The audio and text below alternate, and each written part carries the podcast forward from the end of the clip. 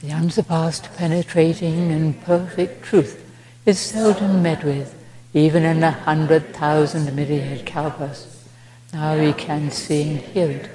We can remember and accept it. I vow to make the Buddha's truth one with myself.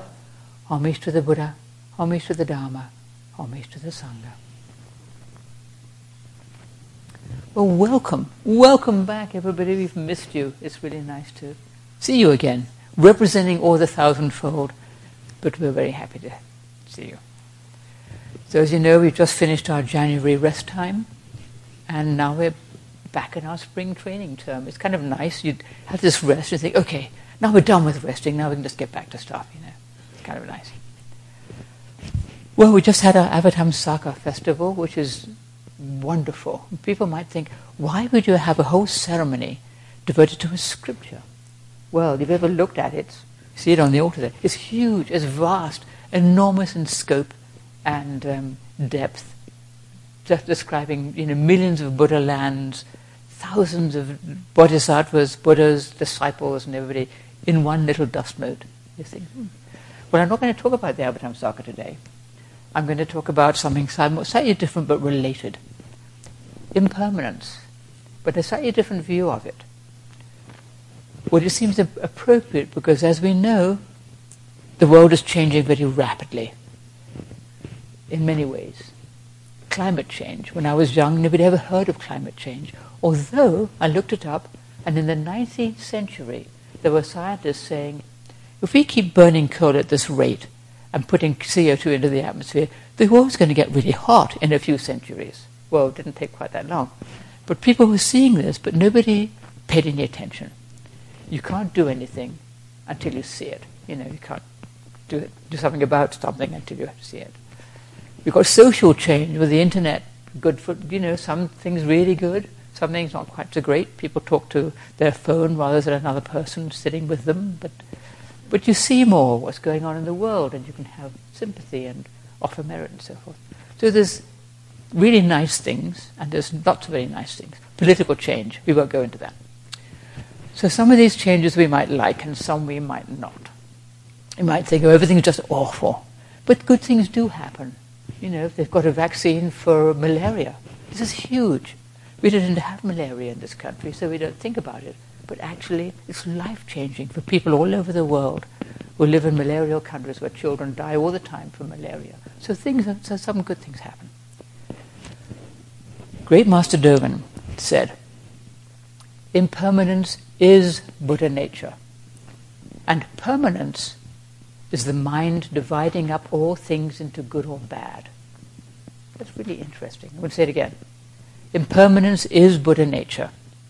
And permanence is the mind dividing up all things into good or bad.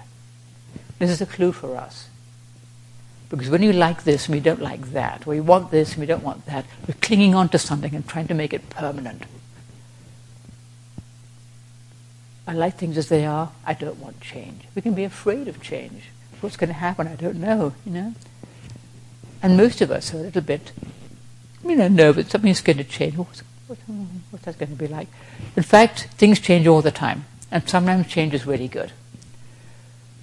Everything, even things that seem quite solid and immovable, are constantly changing. Our Mount Shasta, covered in snow at the moment, just beautiful. In summer it's not, it's different. Winter and summer, the animals and plants and things that live there live and die. It might erupt at any time, I hope not soon. Everything around us is changing all the time, no matter what it looks like. Nothing is fixed. Never mind all the little molecules running back and forth and all that. We change all the time, from our infancy until old age, it's pretty obvious. But we might not want to look at it, you know. We don't want to get old and sick. We want to remain young and healthy and strong. We don't want to die. And it's understandable, but it's not very realistic, actually. Getting older is okay, in fact, as long as we accept it and we aren't resisting it. If we're stressing over each grey hair or wrinkle, we worry and we get afraid. We don't want, you know, I don't want to stay young. Poor old film stars who used to be beautiful and now they don't want to be seen because they're old. That's really sad, you know. There's nothing wrong with being old. Then you get some old film stars who are still beautiful even in their old age. But it doesn't matter if they're old, if they're beautiful or not. Everybody gets old. Everybody has sickness sometimes or other, and everybody looks likely they're all going to die. We're all going to die. But if we're constantly comparing our aging body to our, our young, former, beautiful, strong self, we suffer. Oh, I'm not as strong as I used to be. Oh, I used to be so beautiful, and now I'm getting old and plain. Oh, yes, but seeing sharpness of intellect getting a little fuzzy at the edges. You know, I can't quite remember the word I wanted for this. Just wait, it'll come up eventually, or not. You know, it's okay. It can seem alarming, but it's quite normal. Cognitive decline. Yes, it's not madness. It's not um, some raging dementia. It's just cognitive decline. Well, the suffering and the resistance come from dividing things up into good and bad, just like Dogen says, trying to make things permanent. Young and healthy and smart is good. Old and sick and dying and not so sharp is bad, you know. Well, of course, we'd rather be healthy than sick, and we'd rather keep most of our marbles if we can. Old age is not for cowards, as they say. But we don't have to make a suffering out of it, out of any of these things that change. I'm just taking this uh, our aging body and mind as an example. But it's thinking that this body and this mind are me that creates the suffering. I am actually a young person stuck in this old body, you know. Well, my body, my mind, my story, my history, my everything, my opinions, my views, my this and that. We tend to see all these attributes as more or less permanent. You know. Me, but actually, getting older is normal and is fine. One of our old monks, seeing a wrinkle and a, hair, a grey hair, you know, more wrinkles and grey hairs, and said, How wonderful. I'm getting old. How wonderful. And the other monk sitting with him said, Yes, how wonderful. And I thought, hmm. And now I understand better. It's wonderful that we get old and sick and we die, actually. Otherwise, the world would be rather a cluttered place. But if you always hung around forever and ever, can you imagine being 30 forever? There's a movie actually called The Age of Adaline. I don't know if you've seen it. It's quite good because this woman, you know, fairly, you know, in her 30s, has an accident and gets stuck with being that age. And she has a, a daughter, a child, who grows up, becomes an old person, but her mum is still this young seeming person. And it's a horrible suffering for her. She sees her friends grow old, sick, and die. And here she is stuck in this young body, and she tries to hide the fact. It seems a bit odd, you know. And then finally, she has another accident, and she starts to age again. And she sees the grey hair and says, Oh, thank goodness. I thought it was really quite good. Anyway, identifying with our body and our mind, thinking I am this body. Well, it's changing all the time the cells change every. Apparently, they all change every seven years or so. So this body is not what it was when it was young in any way. Our mind, we're not our mind either. You know, our minds change from one moment to the next. All these random little thoughts that go charging through our emotions, our feelings, our moods. This, I'm like this now, and I'm like that later, and so forth. Our opinions and our ideas. And as we know, when we start to meditate, we might be appalled at what goes through. Completely trivial, useless, foolish stuff goes charging through this little mind. Couldn't it just quit? You know, just be quiet. But it's hard to do that. But it's okay, it's just a mind. It doesn't have to be me. It's not really me. It's just one of the five skandhas form, sensation, thought, volition, consciousness. Just a mind. Like I'm not my nose, I'm not my mind. And it's hard to understand and realize that, but it's a real fundamental part of Buddhist practice is that I am not my mind, I'm not my body, I'm not all my history, my story, my, you know, all that. And it means I can change. We can change. We can change for the better. We can change for the worse too, but we're working on changing for the better. We can train ourselves we can learn compassion, wisdom, generosity, kindness, and practice them. When I think back to what I was like before I began to train, it was not a pretty sight. And I'm so grateful that I encountered the Dharma. And I've been able to do something about that crabby little selfish beast. Sorry, that I felt myself to be. I've changed a little bit, improved slightly. And I think it's a wonderful thing that we can trust that, work on ourselves. Sometimes it takes a long time, or seems to take a long time. But we do learn compassion and wisdom. We do learn to let go of our selfish views and our, everything being about me. You know, we have faith that we can change. That's why we're here. We can let go of our suffering, the suffering that comes from thinking, "I am this person. I am. This is all my stuff." You know. And when we learn to see and accept impermanence, that we can't hold on to anything, we begin to learn wisdom and we start to let go a bit. To stop dwelling on the past or worrying about the future. To entrust ourselves to this moment right now. It's all we've got. Is this body, mind, and whatever right now. And it's not mine anyway, but this is what this is all there is. All this other stuff is just memory or thinking of the future or it's just mental stuff. It's not real. All we have is this moment here right now. That's all we've got. And to entrust ourselves to this moment right now, not endlessly worry about what we've done in the past or what's happened to us or what, what will happen in the future, what's going to happen, you know. Just to kind of st- stop dividing things up into good and bad, to accept everything that comes our way.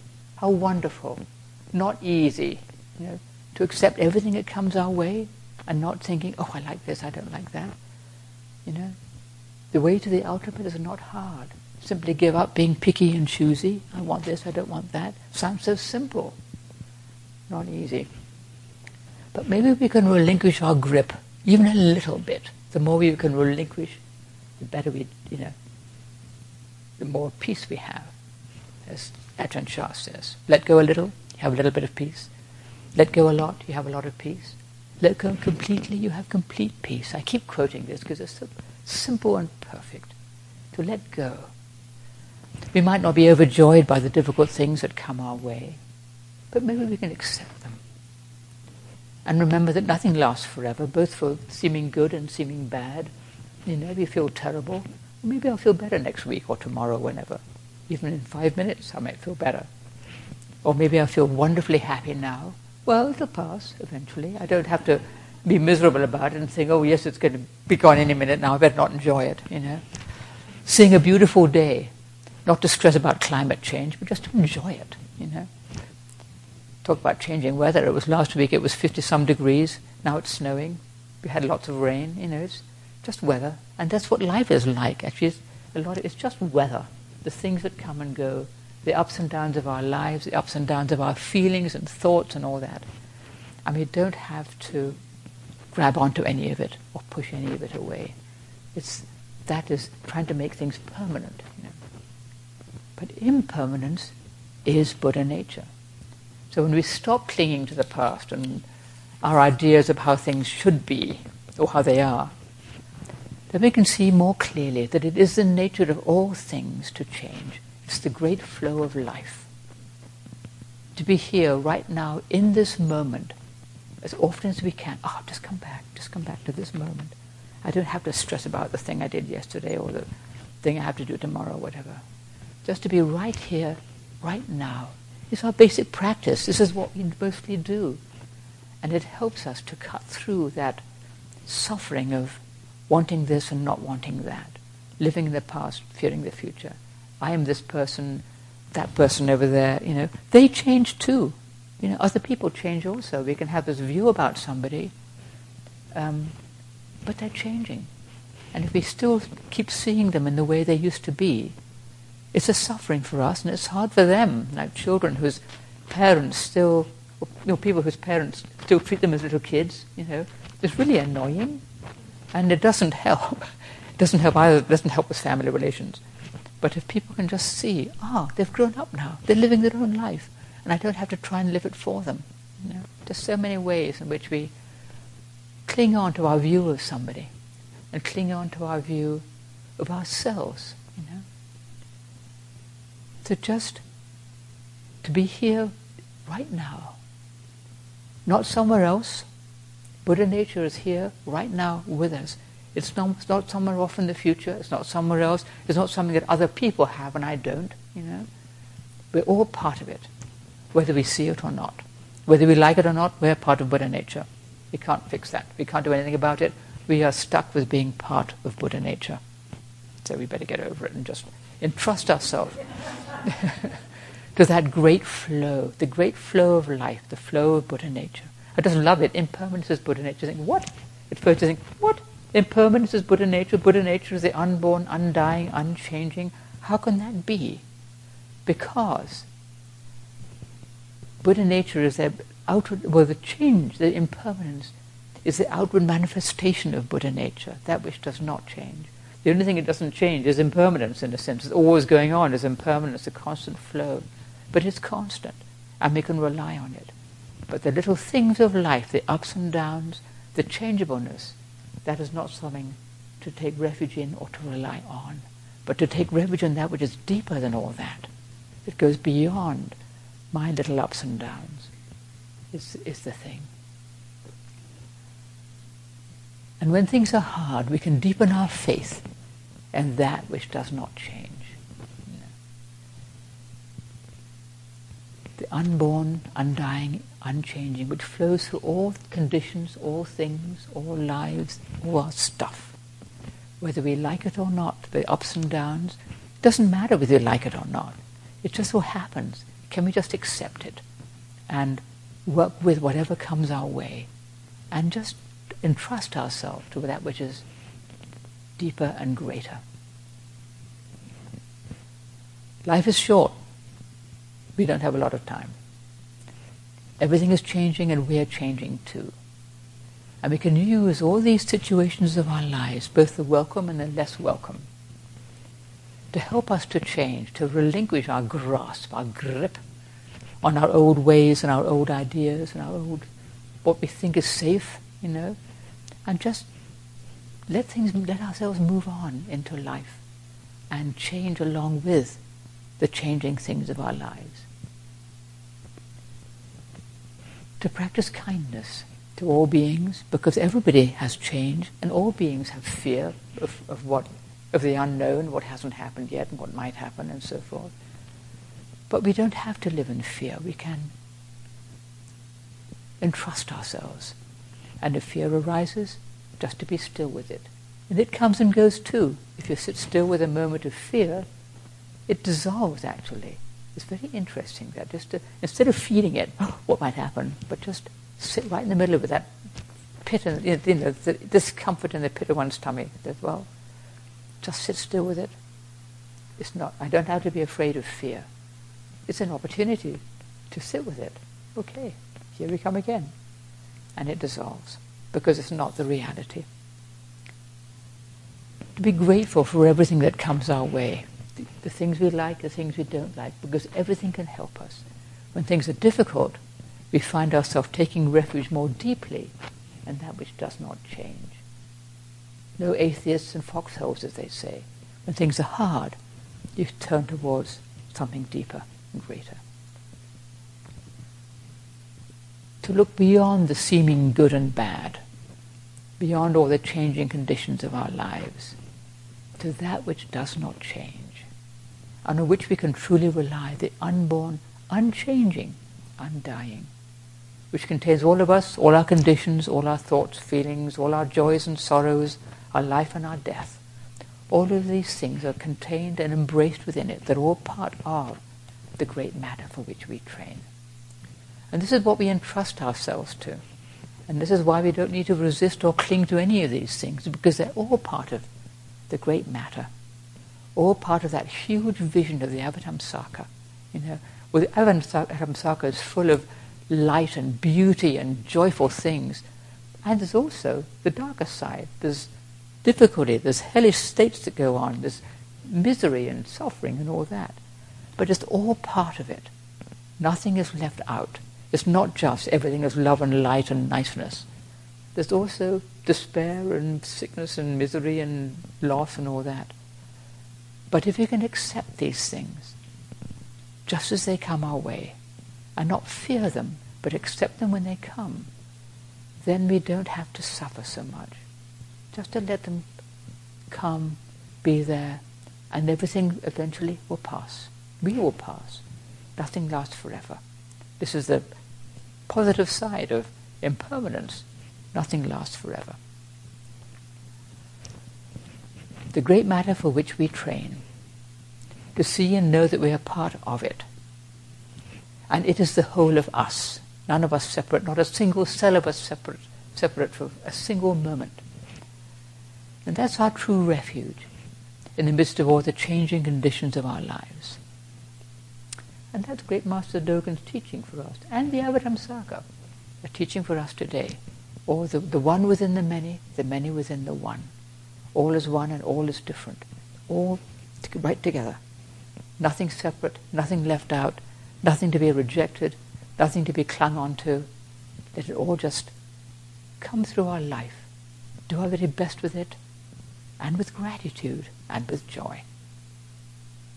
Sometimes it's miserable, sometimes it's joyful, but there's an underlying joy when we take refuge in that true matter, the great matter for which we train. And that's our talk for the day. Thank you.